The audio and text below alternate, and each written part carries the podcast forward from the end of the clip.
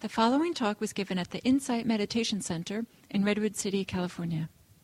Please visit our website at audiodharma.org. Before I before I introduce uh, uh, Paul Haller, I I just thought I would uh, check and see how many people uh, here are graduates of the Sati Center's uh, chaplaincy program. And how many people here are currently involved in, in prison work? Wonderful, wonderful. Well, Paul, Paul Haller is the co-abbot of the San Francisco Zen Center, and I'm just going to let him say whatever else he wants to say about himself. I was wondering what you were going to say. that is, was that that's enough. It points you out in the room. I suggest if we could uh, draw in and then maybe make two circles so we can sort of feel more connected to each other? So good morning. Nice to see some, several familiar faces. Um, graduates of our chaplaincy program and participants in it. Um, so Gil asked Jacques and I if we would do this day, and we said yes, and here it is. And coincidentally, Jacques and I both started in working in prisons together. We were both invited by um, someone who worked for jail psychiatric services in San Francisco City and County quite a while ago. We couldn't quite figure it out, somewhere about 16 years ago. And we taught together in jail psychiatric services, and then we headed in different directions. He headed to San Quentin, and I stayed in the jails. Um, and what we would like to offer you today is what we have learned, experienced over the years in our different involvements in the prisons and jails. Uh, and what we would also like to offer you is what you would find helpful.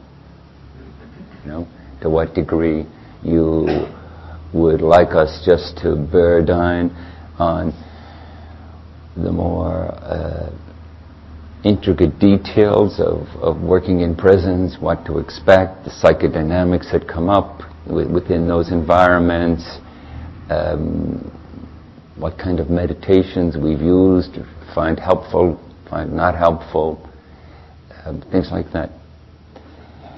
But also, I, I, see the possibility today to network, you know, to, to uh, think, especially of those of you who are working in prisons or who are interested in working in prisons, you know, how can we be a resource to each other? You know, there, there, there may be value in just sharing with each other what we're doing. Um, you know, sometimes people approach me and they say, "Well, I'd really like to work in the jails, but I don't know how to go about it." And then, of course, other people are working in the jails and would love volunteers. So, so we can look at that. You know, is is there a value in in setting some collaboration? And then also just to hear um, from you what you're doing and what support you, would be helpful for you in your immediate environment. Um, now, Jacques is not going to arrive until 11 o'clock. He actually has started formally started a new program yesterday. A quite a wonderful program, a wonderful complement to the one he started at San Quentin. He has been working extensively at San Quentin and developed an extraordinary rehabilitation program within the prison. And now he's setting up a rehabilitation program for people who have come out of the prison and that's just in its initial stages. And he just had something to do this morning that he couldn't neglect. Um, But maybe we could start this way. Maybe we could start by just going around the room. And if you could say briefly, tell us your name, say briefly what's brought you here and maybe what your background is in prison work. And if someone would like to write down the names and take a brief notes, anyone willing to do that? Sure. Thank you, Tony. Okay. Do something to write? Yeah. Okay. Let's do that later. Yeah, they, they, they, we'll, we'll, we'll set up a, a sign-up sheet and you can, we'll do that later. Could you, um, can you pass the baton around for that second? Yeah. Okay. Well, this is easy. My name is Tony Bernhard. I'm uh, on the board of directors at the Sati Center and a graduate of the chaplaincy program and work on uh, with Diane on the uh, Folsom Prison Project. I'm Diane Wild. I'm coordinator of Buddhist services at uh, Folsom State Prison, uh, Folsom and California State Prison, uh, Sacramento. Um, we have about 15 volunteers in three different sanghas. Um, I want to learn a lot about how to coordinate this better, how to how to um, give the men what they need, what they really need, and what we think they need. So I'm I'm really anxious to hear everybody's experience, what's worked, what hasn't worked. Um, and all of that. We also have three separate traditions in our three separate sanghas, which makes it very interesting in how we work together um, in combining all of our traditions. So I've got a lot of questions. May I ask you to hold the microphone closer to your mouth and remember this direction? Thank you. I'm, I'm Michael Patty, and um, I'm from Davis, and I uh, support Diane out at the New Folsom Prison, and um, I've been doing that for two or th- about three years, four years now.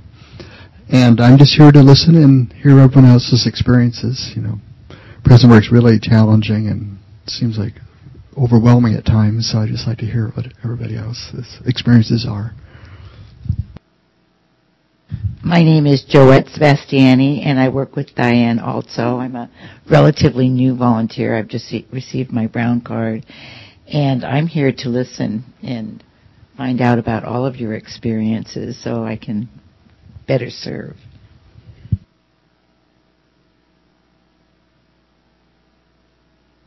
I'm Diana Clark, and I'm currently a student in the chaplaincy program. And I don't have a lot of experience with uh, prison chaplaincy, but I'm curious, and I'd like to learn some more. My name's Joe, and I'm in the chaplaincy program too. Um, and I've been meditating at San Quentin for over two and a half years now, and I'm about to start um, going to Chowchilla Women's Prison in a couple of weeks. So it's just support and just to hear experience from some of you who've been doing it a lot longer. So.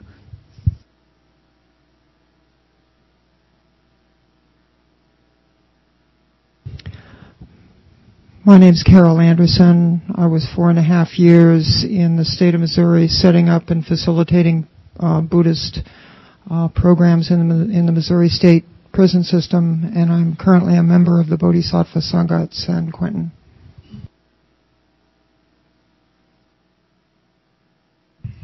Good morning. I'm Linda Filling.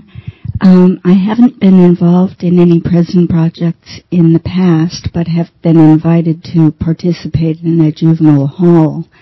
And I'm just very intrigued by this whole field, so I'm here to listen.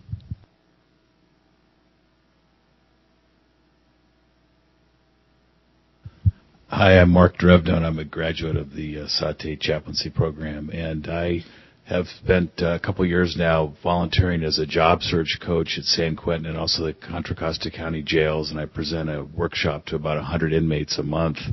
And uh, I'm also in the process of being trained as a mindfulness-based uh, stress reduction uh, teacher. In fact, I'll be joining Jon Kabat-Zinn next month. I don't know if anybody else is going to be doing that down in Mount Madonna. And so I'm going to be uh, implementing. We have a uh, wisdom tradition piece in our uh, job search coaching packet, but we're going to also start to do a um, eight week mindfulness based stress reduction class at one of the county jails in Contra Costa.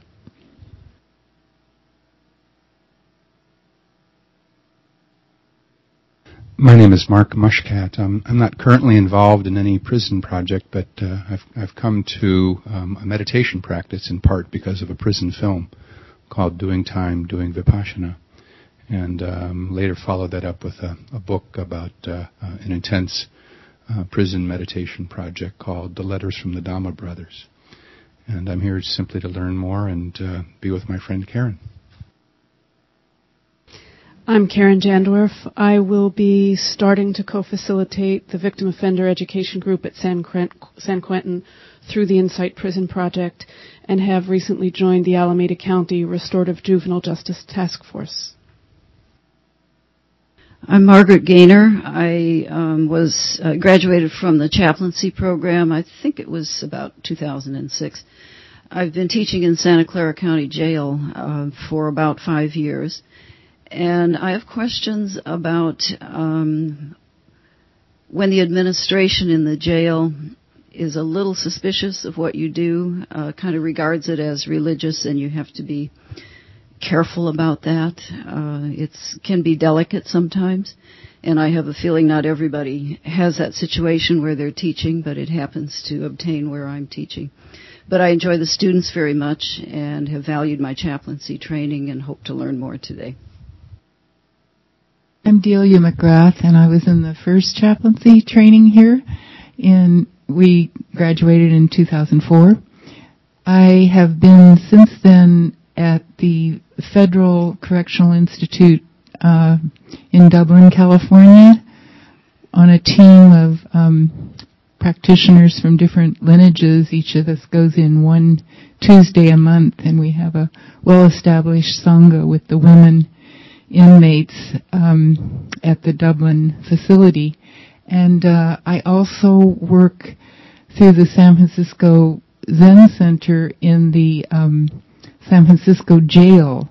Now, these two different places where I go have extremely different setups.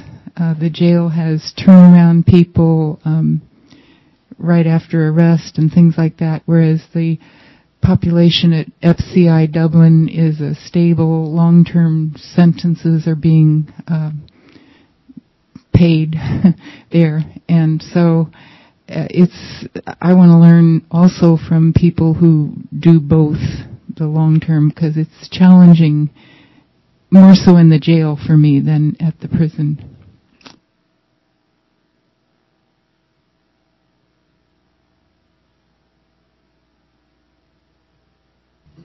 Sorry, I'm late. Um, I'm Bila, and uh, I'm here to um, learn.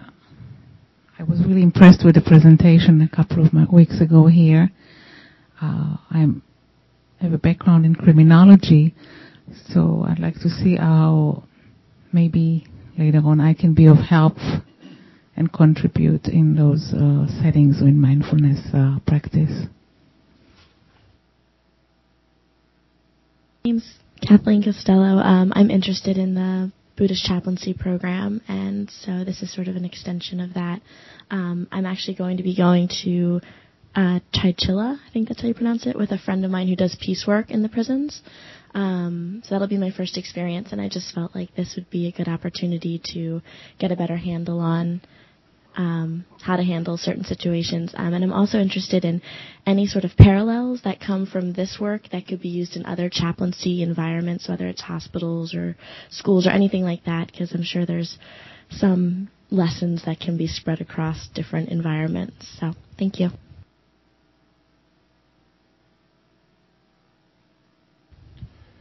Hi, my name is uh, Mateo Brumana. I'm from Santa Cruz.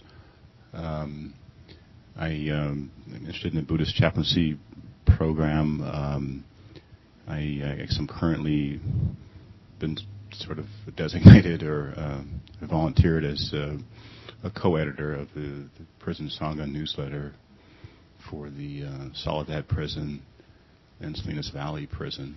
So I'm looking forward to that. I also interested in actually volunteering inside the prison. I've I've, I've volunteered uh, the Literacy Council, doing uh, work teaching inmates uh, to read, as well as inmates how to uh, different skill sets that, that help them uh, prepare for the GED exam. Um, also starting a nonprofit called Green Ladder, which uh, focuses on green jobs training and development for ex-offenders. Um, so this is an area that, that definitely interests me. My name is Don, and um, I'm familiar with both Buddhism and the 12 Steps. And I'm interested in ways of bringing those two programs together in uh, correctional facilities, jails, or prisons.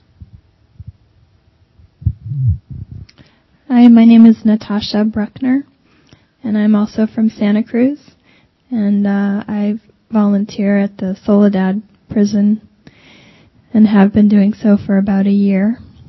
And I'm just here to um, hear stories from other volunteers and help deepen my understanding of what is possible in the prison. My name is uh, Michael Bennett, and I'm associated here at the at, at IMC. Uh, I went through the um, chaplaincy program quite a number of years ago. I think it was the second class, and I've been involved in hospice work and uh, facilitating support groups here in our own sangha. But I've had no experience in the prisons. I'm interested. My name is Meryl Lanning, and I'm in the current uh, Sati chaplaincy program. I haven't ever done any prison work. I'm here to listen and learn, and I've already learned um, from what some of you have said. And I'm very drawn to prison work and would like to know where I might um, fit in. My name is Walter Matreyek. Um, I have no experience with prison work, but uh, I'm retired from a background in K-12 education, adult basic, vocational, refugee education, and corporate education, and uh, I would just like to learn more about what's going on in this area. My name is Meryl Landy, and um, I'm a volunteer in Soledad. I've Natasha and I went in about the same time, about a year ago, with Heidi to my right. Um, I graduated the Sati chaplaincy program last year, and I came to this all from doing about six years volunteer work in Ju- Juvie Hall in mediation and restorative justice program. I'm Heidi Renteria, and I've been uh, volunteering, uh, a volunteer Buddhist chaplain in correctional training facility in Soledad for seven years, and I'm a graduate of the Sati Center chaplaincy training program, and I'm really glad to be here. I'm Cheryl Hilton, a member of the IMC Sangha here, and uh, I'm doing prison work light, which is uh, I have a pen friend at Salinas Valley State Prison, whom I've had since uh, May, and it can be at least considered a possible thing for people to do to begin getting a sense of what it's about. It's a very well run program through the Santa Cruz Sangha. There's very good memo of understanding, and so that everybody knows what's what's what. So I feel very comfortable with the program, what it does, and if you're interested, I'd be happy to talk with you about it. Or to have a side, like you say, I think there's a real possibility for networking here. Because I've got lots to learn, but also, you know, I've learned some things. So I'm also interested in at least entertaining the possibility of actually going inside. Thank you. My name is Janet Hathaway, and I have no prison experience at all. Um, I'm a retired attorney, and I'd like to figure out some way of being of help. My name is Don Moore. I haven't had any prison work, um, and I'm looking forward to uh, learning from y'all. Thank you very much. My name is Jenya, and I'm currently in the chaplaincy training, and I'm just here to learn more about this kind of work.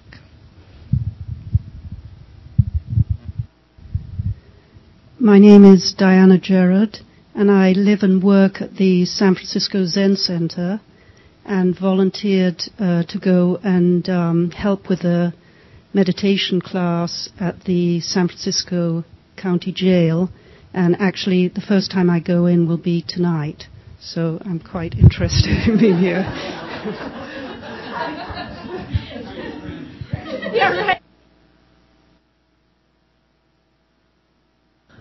I'm Lisa, and I am a member of the Buddha Dharma Sangha in San Quentin.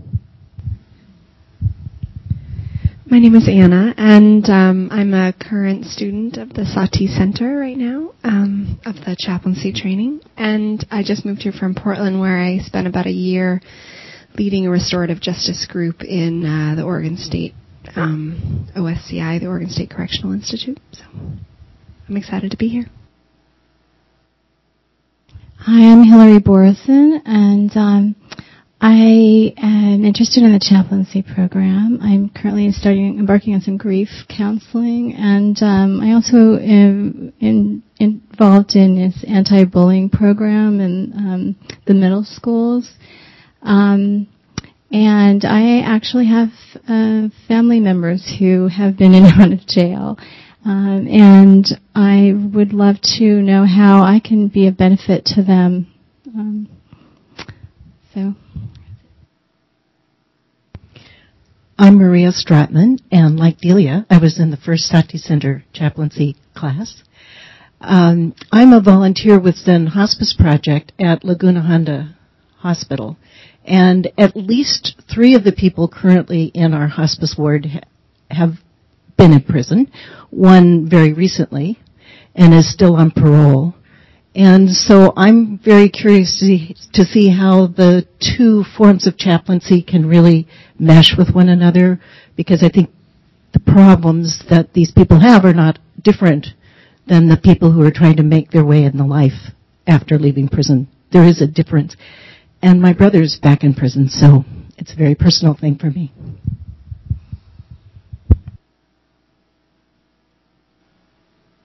Hi, my name is Nikos. Um, I'm from Sacramento, Nikos Leverins. Um, I have a criminal justice uh, reform background around the state capitol.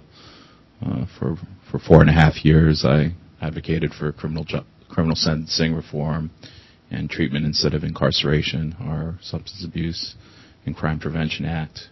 I haven't done any prison work yet, but um, I look forward to doing some. Hi, my name is Sophia Hirsch, and I'm a member of IMC here, and I've been coming for quite some time. Um, I don't have any experience directly going into prisons. However, um, I'm a graduate of the uh, Quaker Alternative to Violence program. I've taken all the levels. I'm also a graduate of Marshall Rosenberg's Nonviolent Communication. And uh, while I'm going through my own process, um, I read two books. We're all doing time, and the Dharma Brothers, and um, that has profoundly influenced me in such a deep way. And um, I was really amazed at how much in common my experience has been with those people in prison. And so I feel like with the work that I've done, and with all this other education that I really would love to to go in and see somehow if I can connect with the people in prison and be of some support to them. Um, I'm Mary Reed, and um, I am a member of IMC. I hope to be a member of the chaplaincy program when I have some time.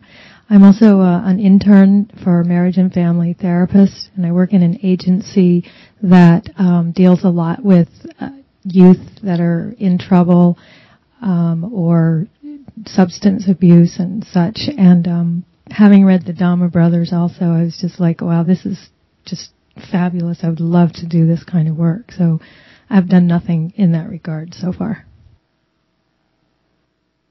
I'm Terry Winter from Sacramento, active with the Folsom Prison Sangha. Um, started out six years ago, same time as Diane.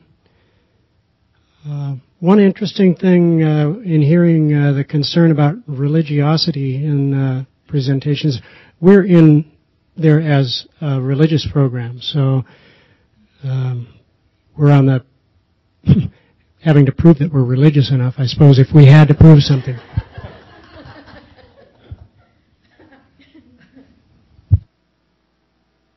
My name is Chenxing Han, and I'm interested in Buddhist chaplaincy. Only recently I've started reading a bit more about it in the prison setting, so I'm just here to learn more and try to understand more. My name is Trent Walker, and I'm a current student in the Sati Center chaplaincy program, and I'm here to learn more. Well, thank you for coming. I, I think that in itself uh, showed that there's a lot of experience in the room. And, and there's a lot of experience in the different aspects involved in, around incarceration, the attitude towards incarceration, and a skillful and compassionate approach to it. And um, let me say a little bit about myself. So as, as I mentioned, somewhere about 16 years ago, Jacques and I started to do prison work through the San Francisco County Psychiatric Services.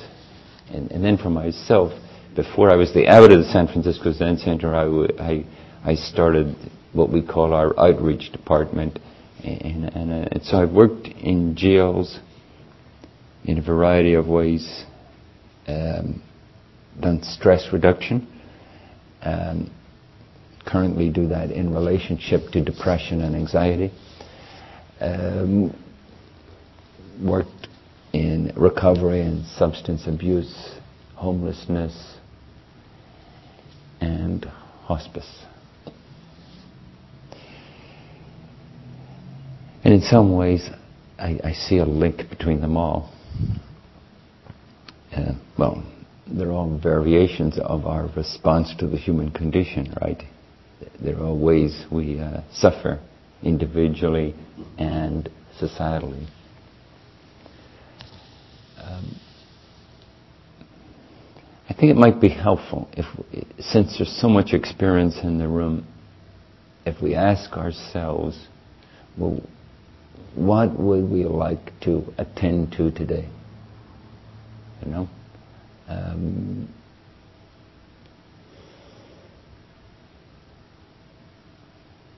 like we could be as concrete as what are the different kinds of situations you come up against in prisons? You know, what's it like to work with male prisoners? What's it like to work with female prisoners? What's it like to work, as a couple of people mentioned, with a transient group? You know, there, there are different, in particular, jails where, where they're they're transient. That's how they are. You know, they're for anyone who has a sentence of less than five months. They're also for people who are there while they're being processed to go somewhere else. So the, and then there's places like San Quentin and, and Dublin where there's long-term sangha. You know, what are the different dynamics that tend to arise in those situations? Um,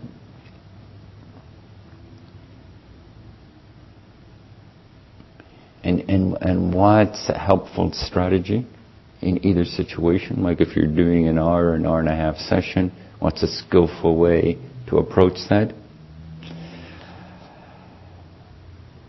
Um, then within a strategy, you know, that you may adopt for a session, you know, talk about the details, you know, what, if, if you're doing like say body work, mindful stretching or something like that, how, how to work with that skillfully. If you're offering different kinds of meditation, what kinds of meditation are indicated by different situations. Um, if you're doing group work, you know, what, what are the kinds of issues that come up, that tend to come up in the psychodynamics of group work under different settings and what's the skillful response to them. Um, so those are the things that come to my mind. Uh, you know, and then s- knowing something about um, the structure and function of prisons and jails. I remember several years ago, I went to a conference um, on contemplative practice in prisons, and there were a, there was a warden. One of the speakers was a warden, and one was a, a senior official in the prison. And it was very informative. It was very informative to hear how someone whose responsibility is to maintain the order and security of a prison, how they think about it. You know, I, I still remember both of them saying, the first question we ask ourselves with regards to anything is, how does this affect the security of the prison? You know, you want to start a meditation group. How does this affect the security of the prison? You know, you want to bring in meditation cushions. You know, and you may think, well, isn't that a benign thing? Well, certain prisons don't see it that way. Um, anything else? The issue of curriculum is something that's come up for us, and we go through this struggle periodically as to, well, what kind of an overall plan should we have for the mm. period ahead? Yes. And, and maybe curriculum has different aspects to it. I mean, it's like um, how much Buddhism are we teaching, and what kind of Buddhism are we teaching? You know, and, and how much are we teaching mindfulness skills, and how much are we are we teaching um,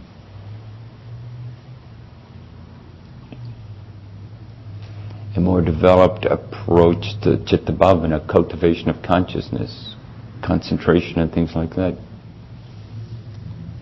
Another question along that line for me is um, to what extent we want to just provide some comfort and refuge, and to what extent we want it to be an active learning process.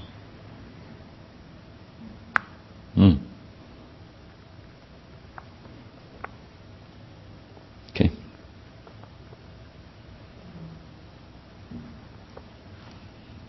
Anyone else?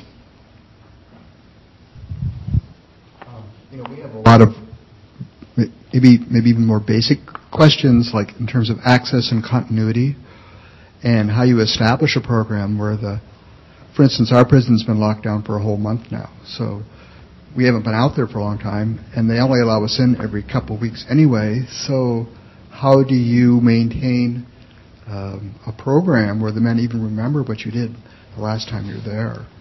Uh, you know, it's not that uncommon for us not being being there maybe once every two months or something, just because of the way the prison is set up. And I'm not I'm not saying this to complain. I just I mean, it sounds like if you have a very established program like at San Quentin, something's different about how the administration views what you're doing, or is it just the length of time you're there, or somehow somehow they're probably more invested in what you're doing. And so it's a it's a huge huge issue for us because no matter how sophisticated the plan might be or how deep the practices might be that you're offering, if you basically are not there, they can't remember what you were even talking about the last time you were there. What, what you want to do? So I'm just interested in people's experiences in that in that, mm. in that regard. Mm. And and I think Jacques will have some wonderful insights, having become so interwoven with what happens at San Quentin for a decade. Yeah, yeah. So yeah. it'd be helpful for yeah. for us. Related to that is the, prisoner's right to the extent that they have it for uh, religious practice. Um, for us, a question related to access is to what extent the prisoner actually has a right to a religious service, and for Buddhists, since there aren't Buddhist chaplains in the prison, um, I'd like for us to have access to do cell visits and we can't do that. So um, uh, we've thought sometimes maybe legal um, action would be necessary. The the question of access to me seems to stem. I, I just moved here, so I don't know. But when I was in Oregon, networking with the chaplains of the prison was the foundation of everything that we did. We knew of, you know, who were the more friendly to faith minority chaplains in which prisons, and we made a point of reaching out to the chaplains of the prisons. And I, I don't know what the situation is here, but I'm kind of curious, like. But, but let's do this. Let's let's get the topics, and then we'll see what our strategy is.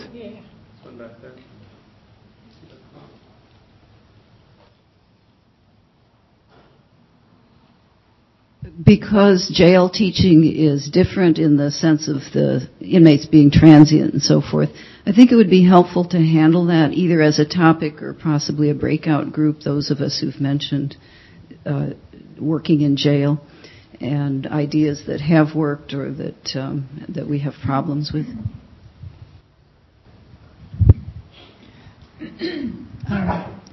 I think you first said, Paul, that um, our attitudes about incarceration. I wanted to uh, add maybe a subtopic to that is uh, our relationship with the personnel, the paid um, staff in prisons and jails, um, because that has come up in some instances in my experience. So I think it's worthy to point that out or okay. develop something mm-hmm. along that line. Um, I don't mean to be too much of an advocate for this, but I think since so many people in prisons and jails are suffering with addiction related issues, drug related, alcohol related, I think an important topic along the lines of curriculum would be, excuse me, uh, recovery methods in addition to Buddhism, such as 12 steps or other um, approaches. Okay. Uh, an addiction recovery uh, content.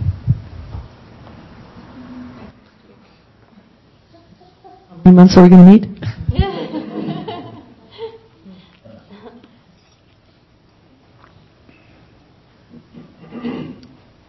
um, I had a question about why there is no state uh, Buddhist chaplain and, and, some of the issues concerning that, because I know sometimes inmates perceive chaplains that are on the payroll as sort of an extension of, of the uh, CO, and um, therefore there may be a trust uh, issue. Um, and I wonder if that's what's causing us perhaps not to be uh, as uh, mm. aggressive in terms mm-hmm. of seeking this designation, or is there some some other reason? I would like to also suggest that perhaps um, there are special ways that we have to ap- approach people who are incarcerated. So from a personal point of view, how, how we deal not only with the structure of the prisons, but how do we, uh, how do we talk, talk with the people that we wish to serve? Mm. I, I think the trust issue is, is that you brought up is the thing that I notice most. How do I trust you? I would like to hear some success stories from people here. What has worked well as a, and it may be that we each define success differently, but specific stories, uh, maybe dealing both with the prison system and then with inmates one on one, successes that you've had personally. Meaning what? maybe when there was a challenge that, or some kind of uh, challenge that needed to be overcome or a suffering that needed to be transformed, whether it was within the system or with for an inmate personally, and how um, what strategies volunteers used to overcome that or to help transform that. Okay. A topic that comes over and over is self-hatred and self-forgiveness and how to talk about that with uh, ex-offenders. Mm-hmm.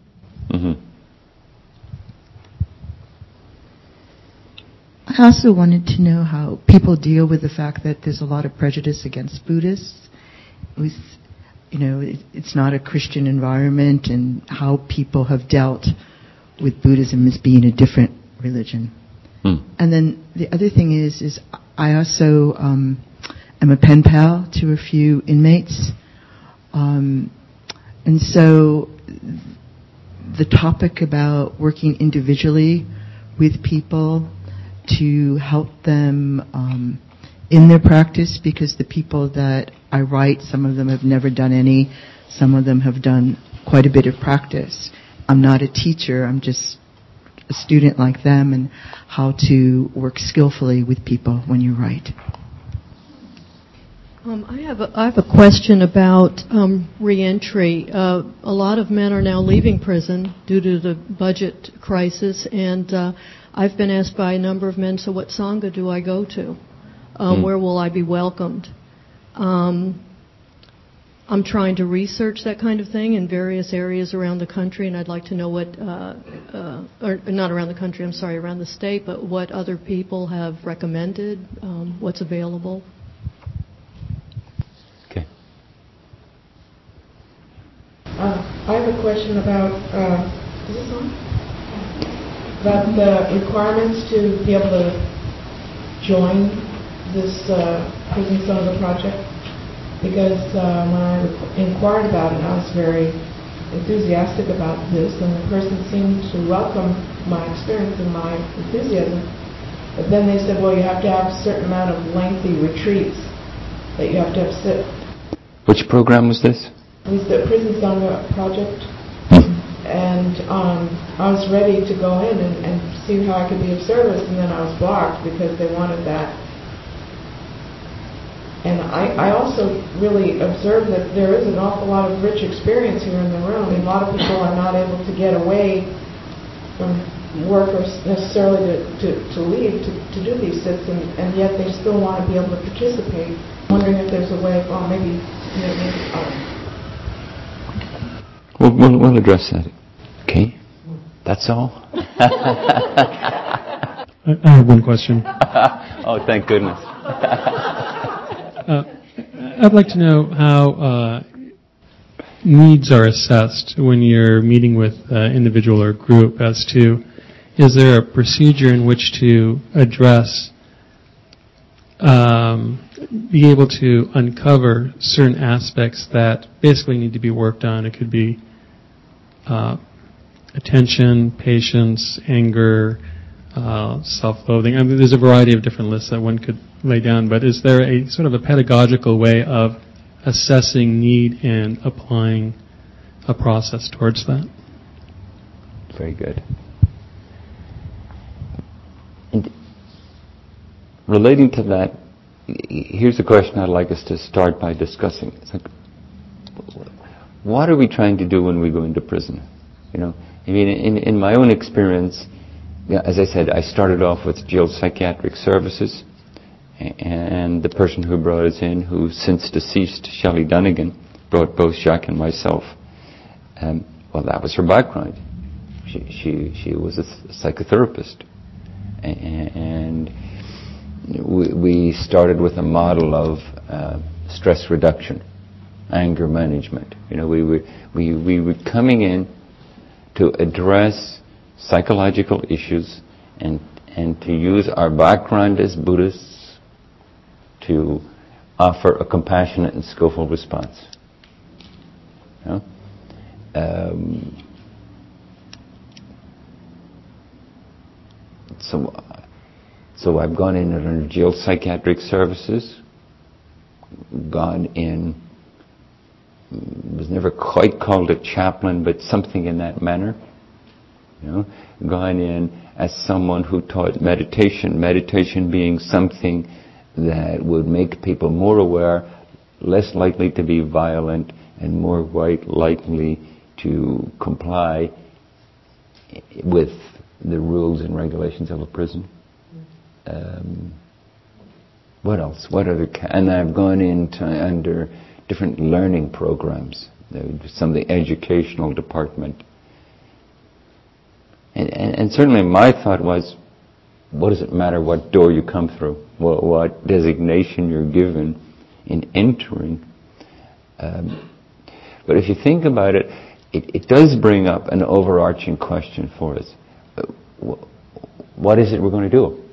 Are, are we addressing in a fundamental way just anger management? Are, are we teaching the paramis, you know, how to be patient, how to be kind, and, and or are we attempting to teach, you know, the, the basic tenets of Buddhism as shared by the different traditions? Um, so, for those of you who are uh, actively engaged, how would you answer that question? And what is it you're trying to do when you go into the prison or the jail? In particular, in relationship to Buddhist practice. Sometimes these microphones turn themselves off, so if you look down to see if the light is on. Okay. Uh, I see my basic mission in the prison is reducing suffering. I mean, basic is that. And I think that we, we teach, as a religious program, we teach Buddhist meditation. And um, we try to, uh, basically we teach sort of Vipassana American Buddhism. And I see our best way to reduce our end suffering is teaching uh, the roots of suffering and how to eliminate them. So there's a strong element of Dhamma and um, not really making any bones about that. We are there uh, teaching Buddha Dhamma. Hmm. Which I, I feel, you know, it totally works. It's all I need. So as a meditation technique, you teach Vipassana. Yes. I found in Missouri going into a prison cold turkey and setting up a program that the thing that played out the most and was the absolute most important to not just the guys inside but staff was just showing up, was just being present. Whether the it you know, dead of winter with three feet of snow on the ground, whether it was Christmas or Easter or what the hell it was. I was there. If the prison was open, I was there. And it just got around. You know, even, even the, the, the COs and the, and, and the men who weren't a part of the group, you know, after a while they'd recognize me as I came through. I'd, you know, joke with them in the yard on my way to the chapel.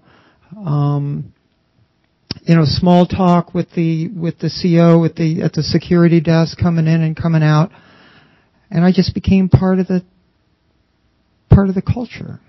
What did you do? Sit around and play cards? Um, we would uh, we would sit for twenty or thirty minutes. I would with, see. With what intent? Pardon? None. Absolutely zero. Hmm. The the uh, um, the turnover the the diversity of of people that came in the in, in the group, every attempt, and I tried, you know, to establish and and um, uh, kind of push through some kind of curriculum. I put through, you know, I had a syllabus when I first went in. These are the things I want to accomplish and all the goals and everything. I just threw it all away. Um, because every group, every time I went in, every meeting was completely different and unique. You know, some guy was bringing in a completely different set of issues. You know, whether or not he was he was being intimidated by some guy in the yard, you know, or he had just gotten out of 30 days in the hole, or you know, his mother, you just, you know, the some CO had just come, hey, you know, I got news yesterday, your mother died, and walked away from it. You know, and he's left standing there cold. You know, you got to deal with that. And a curriculum doesn't do it. I mean, this is just my experience.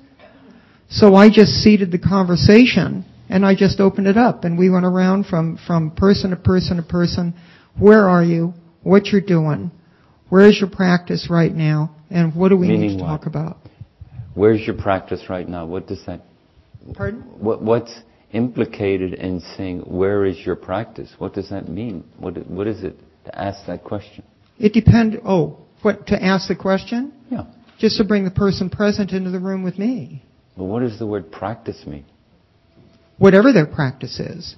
Some of these guys were establishing, you know, pretty solid Buddhist practice after, you know, a couple. It took a couple, couple three years, but they were establishing pretty solid practice. But I had lots of Wiccan folks who were in there, you know, in in their own practice, but they found something in the group, and the group was open to that. I had all kinds of people from all kinds of disciplines. Hmm. And and although my bent is pretty solidly Zen, you know, we had to create enough space for everybody. Mm-hmm. And we did that. Okay. So, so es- essentially, you, you, you were indeed trying to address, to, to use those kinds of words, human suffering. Yeah, but I didn't I didn't put a name to it. You know, when I'm sitting in front of somebody and I, fine. I, I, I'm, just saying, it, there's just to have a sense of what it was you were trying to do, and, and you know how you went about doing it. You know, So, so let me try on some language, you know. Um, so you were addressing human suffering, and you were addressing it by relating directly to the issues that arose for the people who were coming to the group. And you were meditating. Any, any particular guidance offered in relationship to the meditation? Just sit down and shut up. Okay. the sit down and shut up style. Okay. Um, thank you. Anyone else?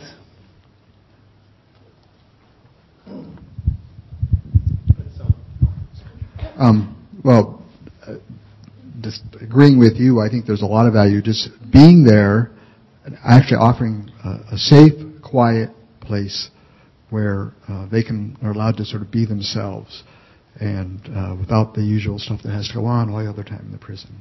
Hmm. So, um,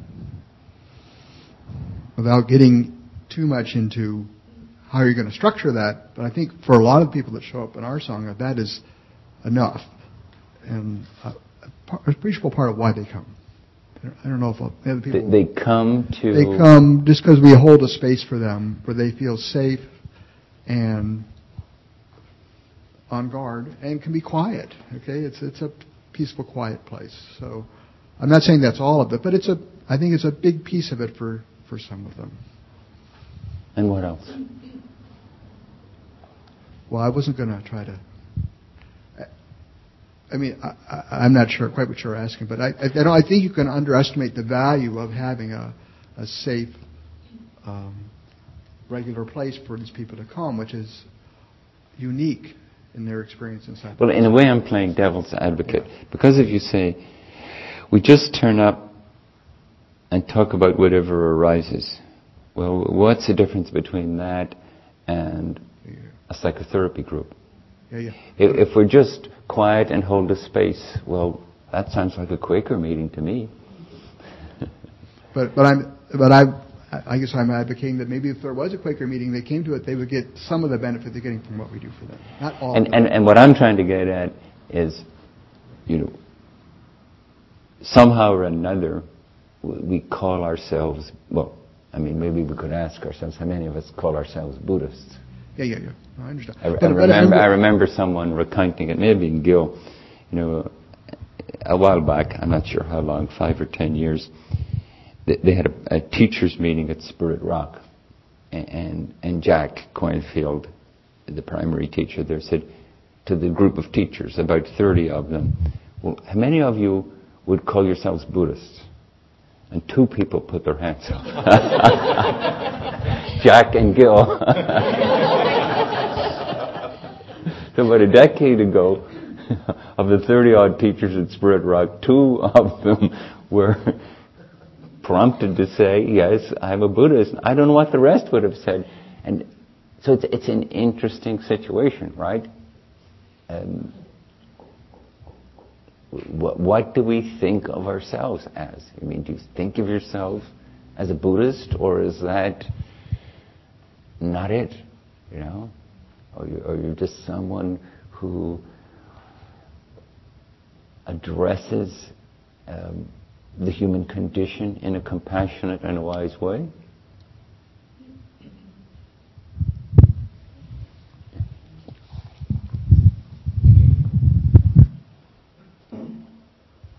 Because um, I teach in a program that is not religious, I am. I have been told I am not a chaplain, and I, if I function that way, I cannot teach meditation.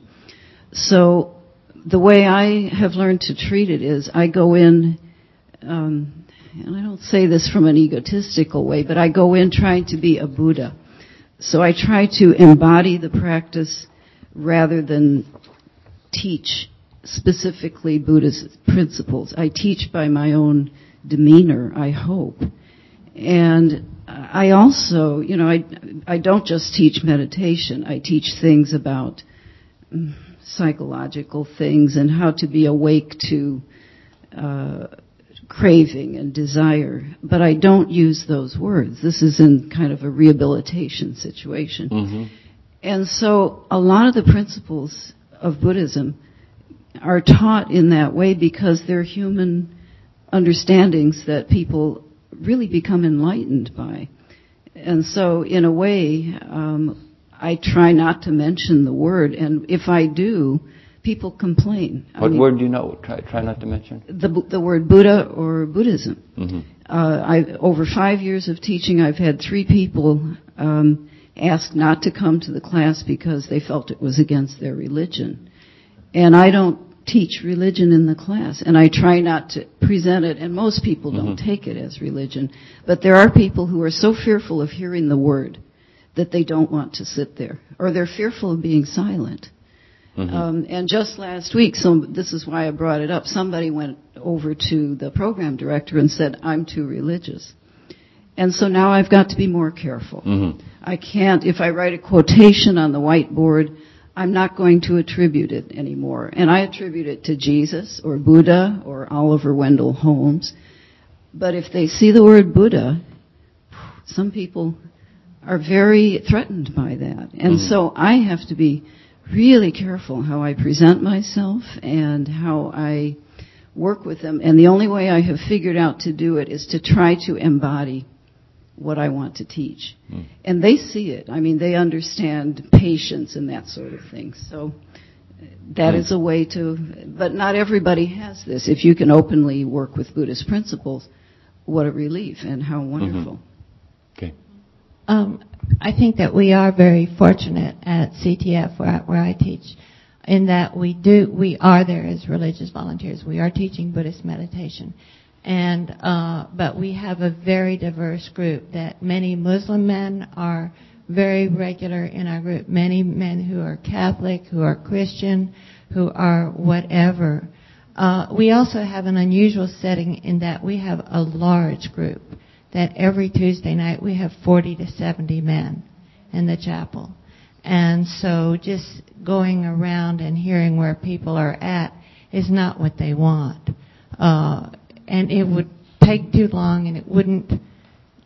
I think that earlier on we tried to um, make it more just, you know, like, well, what's up tonight? And they wanted to hear something from us to respond to.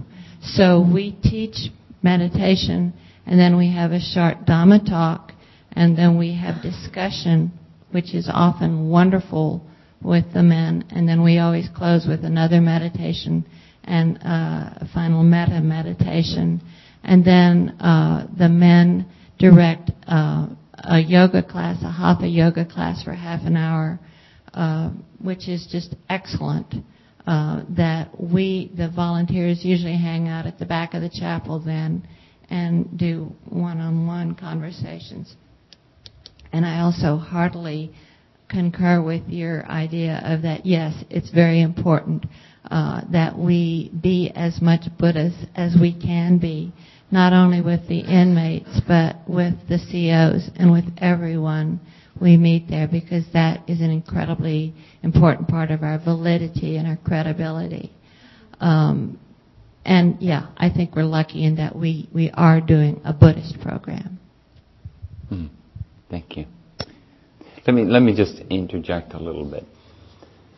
The reason I thought to start here is I, I, I would say this. My guess would be this would be the at, at least the the aspiration of most of us that, that, that we want to come not so much to impose ideas, to, to, to try to convert someone to some way of thinking or believing uh, that we hold, but, but more to address them where they are in their lives and to help them to suffer less and to help them to experience and discover the skills around not suffering and being a more awake and enlivened in the midst of the life they have. You know, that would be my guess. That'd be something like that. And the reason I think this is a helpful conversation is that I think it's helpful to know where you're at. You know, I think it's a little naive to say, I have absolutely no agenda and I don't do anything in particular. I mean, if that's literally the way you're at, you'll walk into the room, and whatever happens, you'll have no particular response. you know, I mean, we do have an agenda. You know, we we would like to think that it's wise and broad and tolerant and universal in that it helps us all. I mean, I th- I would say that's our aspiration. You know, I would think. Um, now, whether or not we call ourselves Buddhists, um, it's an interesting question, but in a way it's a secondary question. Because I could imagine that whether or not you called yourself a Buddhist or thought you were teaching Buddhism, if you look at what we do in trying to fulfill our aspiration, I think we'll find there's a lot of common ground. You know? In, in what it is we're attempting to do, and then it'll be interesting to discover and explore how we try to fulfill that intention. And if I could just add, um, you know, in teaching the chaplaincy course, and it is something around, um, because I think this will come up, assessment. You know, I think often it seems antithetical to this open, encompassing notion to say making an assessment or having some kind of assessment. It seems judgmental. I would say, it's about what is the basic intention with which we're entering this environment? And what's a skillful way to express that aspiration or intention? You know? Not in the service of dictating, manipulating, controlling, converting to some belief system. Now that's not the agenda. But still, there can be some, like, I mean, if your assessment is this is a transient group and most of these people don't have any meditation skills, well then you're quite unlikely to expect them to sit still for an hour. Yeah? So these two notions, you know, um, what's your agenda? Maybe it's more benign or palatable to, to call it your aspiration. and then this other nasty word, assessment. I remember once uh, when I was studying psychotherapy, I took a course uh, called um, Brief Counseling. And I don't remember much of the course, other than that the, the person who ran the course was a wonderful person, and I learned a lot from him as a person. But one of the things he taught was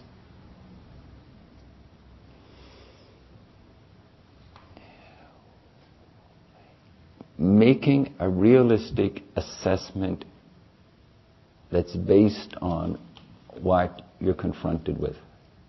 And of course, in the context of the aspiration with which you enter the situation. And this was in the context of brief counseling. Brief meaning, you know, in a lot of situations now, it's a very different thing to think, I'm going to be the therapist for this person for the next year. Or we're, we're, we're a long-term prison group and we're going to meet every week for the next year.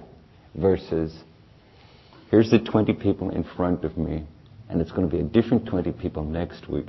And I have exactly, you know, 50 minutes to interact with them.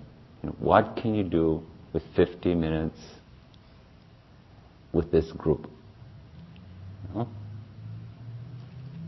So you come with your intention, and that intention expresses itself in a, in a definite, tangible way given the situation and given who's there and, and how much time you have to meet with them. You know. I found that um, a problem with assessment is that we want to think they're just like us.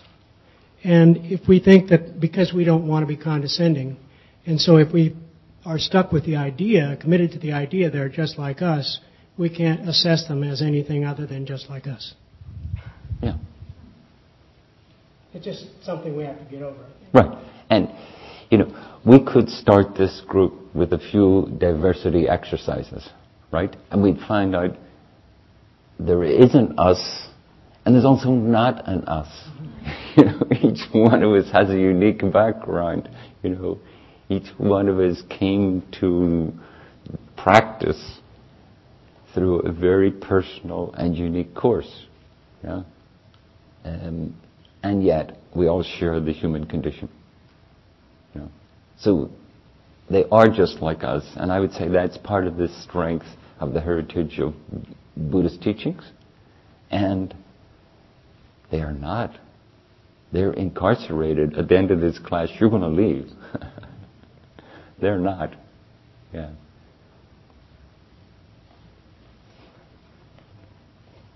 You know, on that note too, um, many of the men in our sangha are, are not Caucasian, and um, so there's the similarities of culture and the differences of culture, and um, I just sometimes I'm aware of it, and sometimes it's not anything I have to to do. But I'm just noticing around here where most of us are also Caucasian, and we're going into a prison environment where most of the people aren't, Yeah. and that too is something I think we need to consider. Yes.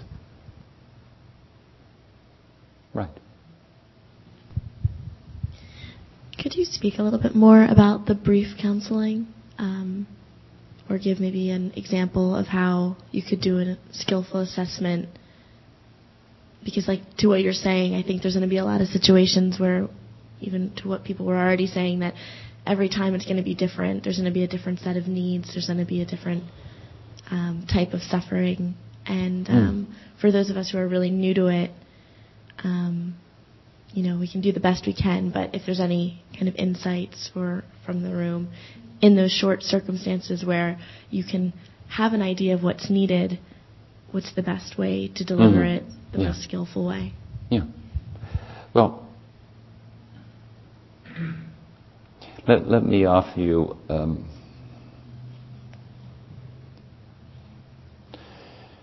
so there's the particulars of a situation, there's the behaviors involved in it, and there's the underlying conditions. So if you're having one session with someone, the, chances of having the time to get at the underlying conditions and work them through is very remote. The, the, the chances of looking at the particulars and making an assessment. Um, you know, say a woman comes and, and, and she's just experienced domestic violence and you assess that it's at a level where her life's in danger. Well, I would say address that. You know? I, I don't think it's a time to start looking at the psychodynamics between her and her partner and, and, and how things are going astray and, and getting to this level of agitation and violence. You know? I mean, that, that's a wonderful thing to, do, to be addressed and possibly could be addressed at some point. But right now, there's an immediate need. You know? So that's an assessment. You know? And, and, and, and you may move directly to advice. I think you should call the police. No? That's what I think you should do. Your life's in danger, and your kids' welfare is in danger. I think you should call the police and move out and go to this shelter. Or if it's not that extreme, you know, maybe you say, um,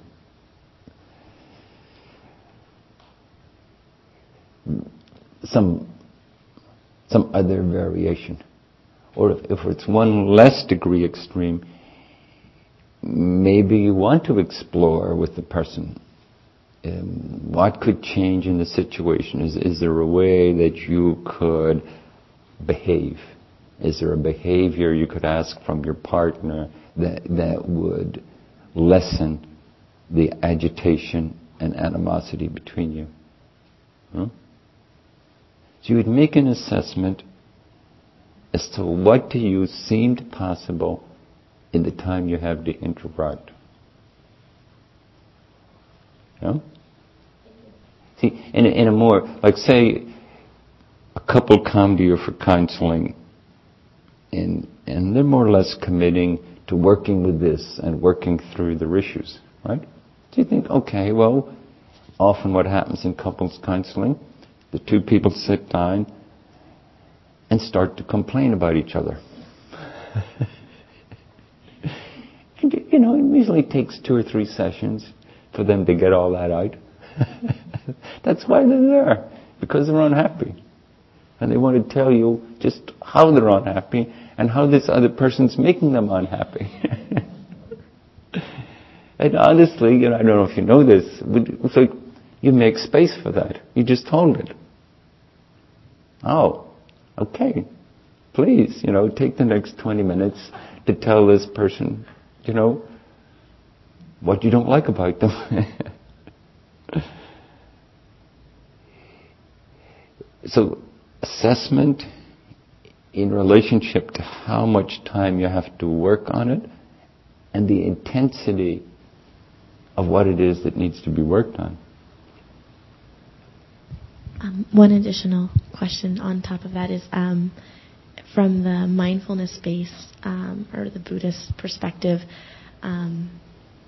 I guess in an individual or a group setting, if you're not coming in necessarily in a situation where a, a program or a sangha has already been created, um, and we don't have to talk about it right now, but an interest of mine would be how to skillfully bring that mindfulness piece into it, and maybe not even from a Buddhist perspective, because depending on the environment, you know, that may not be um, accepted.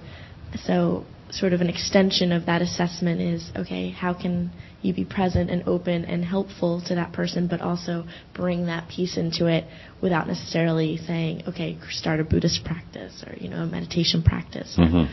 Um, just an interest. I don't know if we don't have to get to that now, but Yeah. I think it'd be helpful.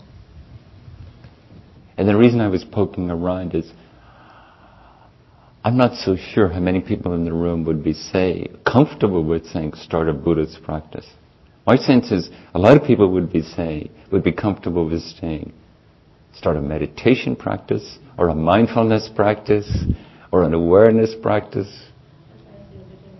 I was like, oh no, wait, mindfulness. I wouldn't say that. Good. In a prison prison setting, uh, in particular, um, uh, th- there are a lot of inmates that are coming to the Buddhist group to learn about Buddhism, and so if that's not clear, then then, then I think that, that that also could turn off um, uh, uh, potential uh, inmates where they already heard the Christian perspective, they've already heard the, the Muslim perspective, so when they see Buddhism on the program, that's what they want to hear. Yeah. And so um, I think sometimes there's a tendency for us, since we're not as dogma oriented Mhm. or, or evangelical, I guess, in our orientation, that we don't want to associate uh, Buddhism with religion because of all the sort of uh, baggage associated um, with, with, with some of the uh, uh, Christian and other other religious sort of approaches.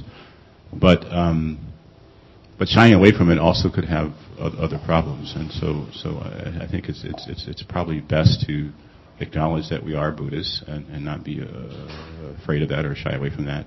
And I think the welcoming part is is is, is understanding the common values that Buddhism shares with other religions, and, and that's I think a way of, of making those from other religions uh, perhaps be more comfortable uh, hearing the Buddhist perspective, is, is seeing that what we have in common. hmm Yeah. Thank you. That's a good point. Um,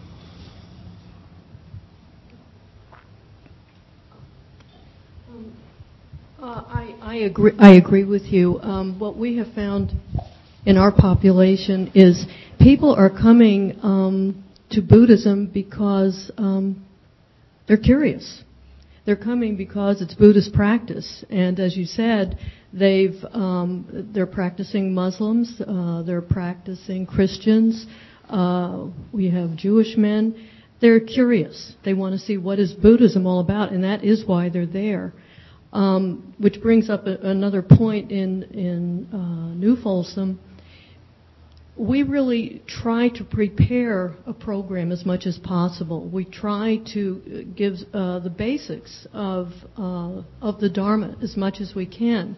As Michael pointed out, we are often not there for maybe a month, six weeks. They want us to continue. Uh, we often get totally off track because we don't know where we're where we're at. Mm-hmm. How much do they remember? Um, I'd really like I'd like some guidance on how to handle that. They really want to learn. They want to practice and they want to learn, but in a very limited, often very limited um, time period. Yeah. Um, the other thing, and this is just an aside, and I just found this out.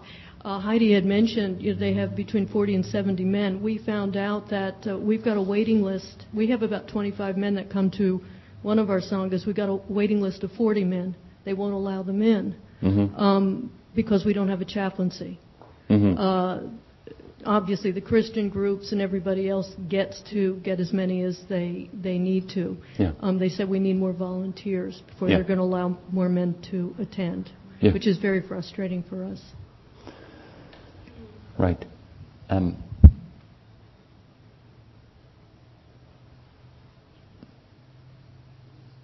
so I'd like to take a break in a few, in a few minutes.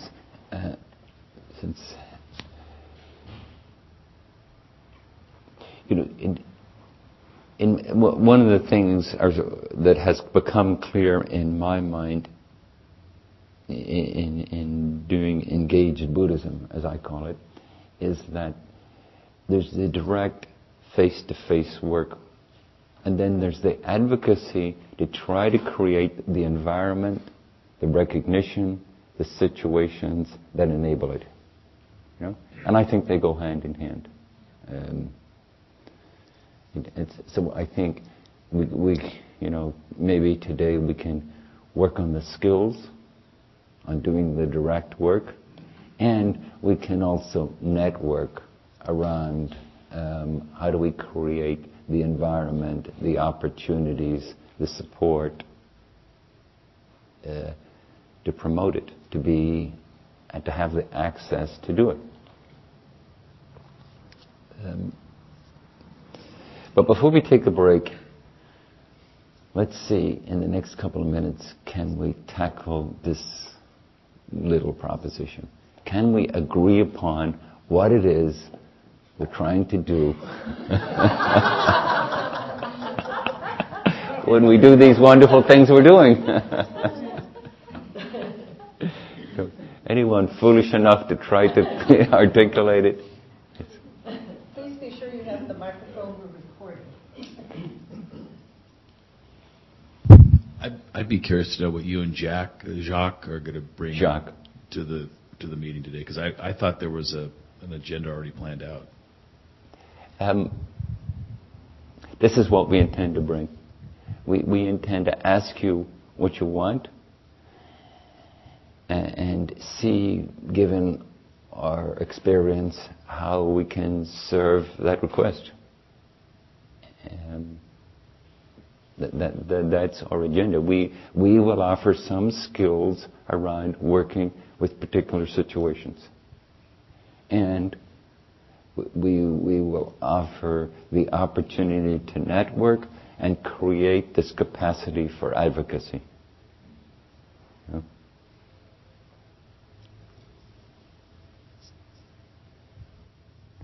So, on, on this little matter of what it is that we're going to prison to do, um, I, I, don't do this work, but it seems to me that um, I mean the Buddha wouldn't have necessarily called himself a Buddhist. uh, it seems to me that uh, you know having feeling the need to call ourselves something, to present ourselves in a certain way, is useful to the point that it's necessary to get into an organization or you know a, a prison or whatever, or to establish ourselves.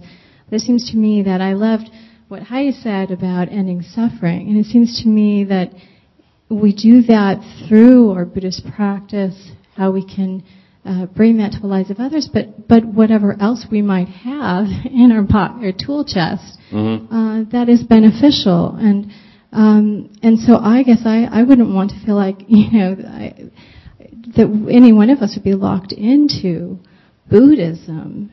You know, See, and what I was asking was, what do we aspire to do?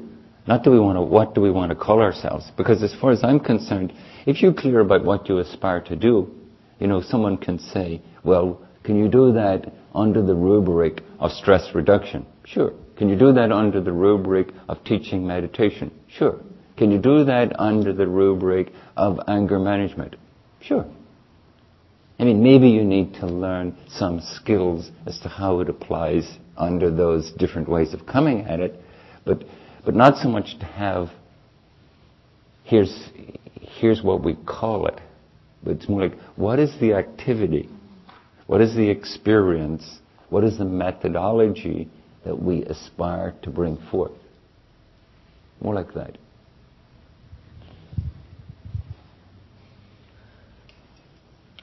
Um, perhaps we come to provide to the inmates means to relieve their own suffering. And many of those means will come to us from our Dharma teachings. In a way, um, I sort of see that I come to be present with the people in the group because I don't always know exactly what's going to transpire. Mhm. But there's also a place I feel like there's a seed planter. And what I mean by that is that talk about something and offer that. How someone takes it and uses it is really up to where they are and what's going on for them. I mean, Mhm. I don't come anymore, and, and even that's a little bit arrogant, maybe too, saying a seed planter, because I really don't know, in a way, what's going to happen to what I'm offering, or to my even my being there in presence. Um, I just want to show up. Yeah. Okay. Is there another mic somewhere? No? Should be two. There are two microphones. Got any more? no, you can have them both. I think um, I like to go in. I always identify myself as a volunteer.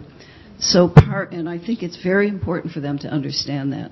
So I like to think that I go in freely uh, to to awaken with these people into our lives and into our connection with each other, and also then to stand as as a person who embodies that awakening, so they can see what a person looks like who's been working on that for a while. So for them to realize their own value as human beings, that it exists just as they are sitting in this jail, uh, that I value them, that they value themselves by realizing as a volunteer I come in freely because I value them. Um, I'm not sure how to say it any further than that, but that is Mhm. part of what I Mhm. bring in. And Mhm. it's it doesn't involve a particular practice. It involves my awareness. It's a peak practice for me of my Mhm. Buddhist skills. Mhm. But it's an awareness practice for them. Yeah. And that's all, basically.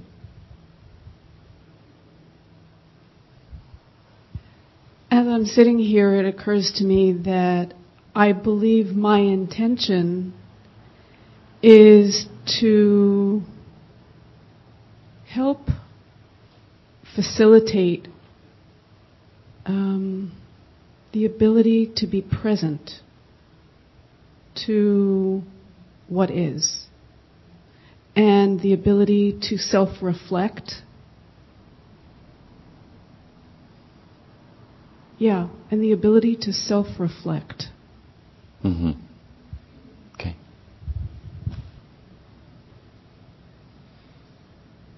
confused about what we are trying to achieve here. Okay. I think I'm a little confused at this moment. Like, what are we trying to achieve today here?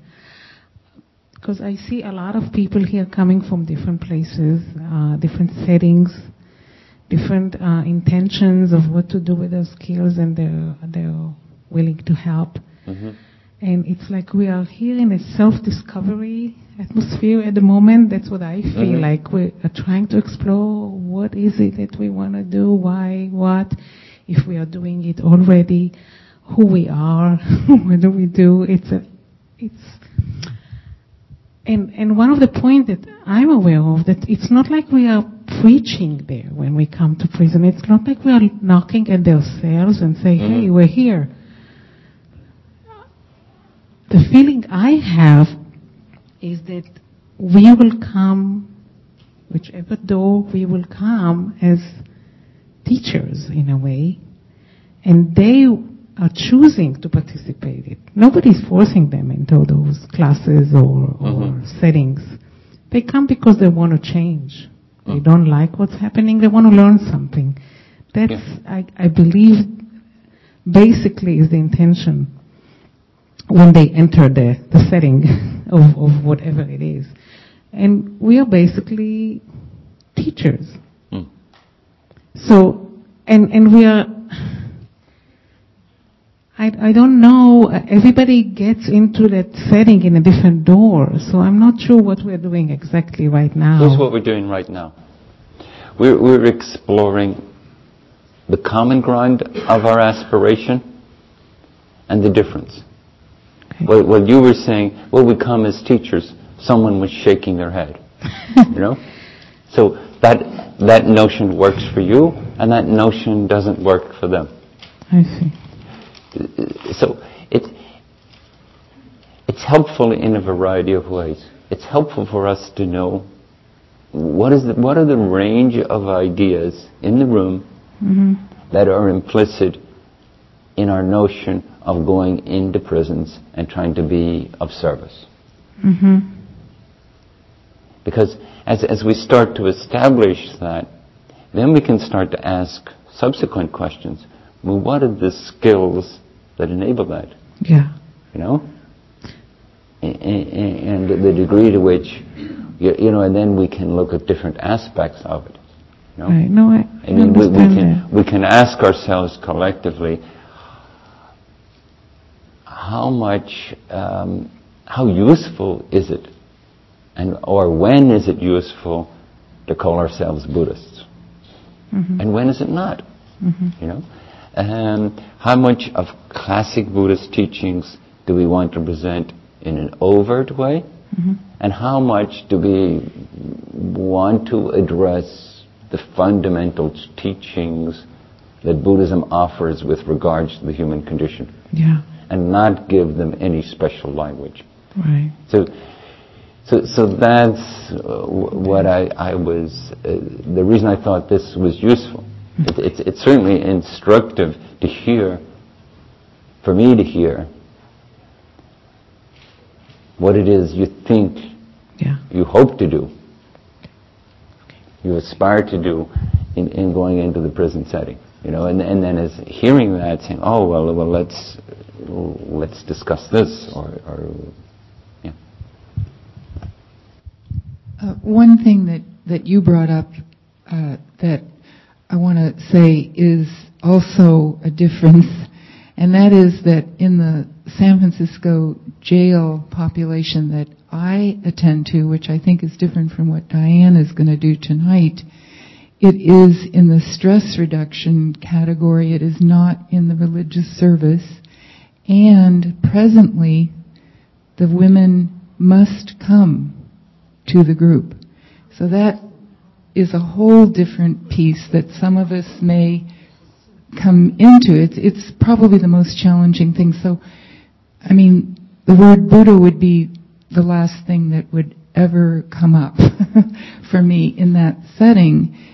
And also, any words that um, are not just common everyday words would be put offs for the women. And um, So I've been working with that, but I did want to point out that that's one situation that some of us, I am in, some of, of you might be in.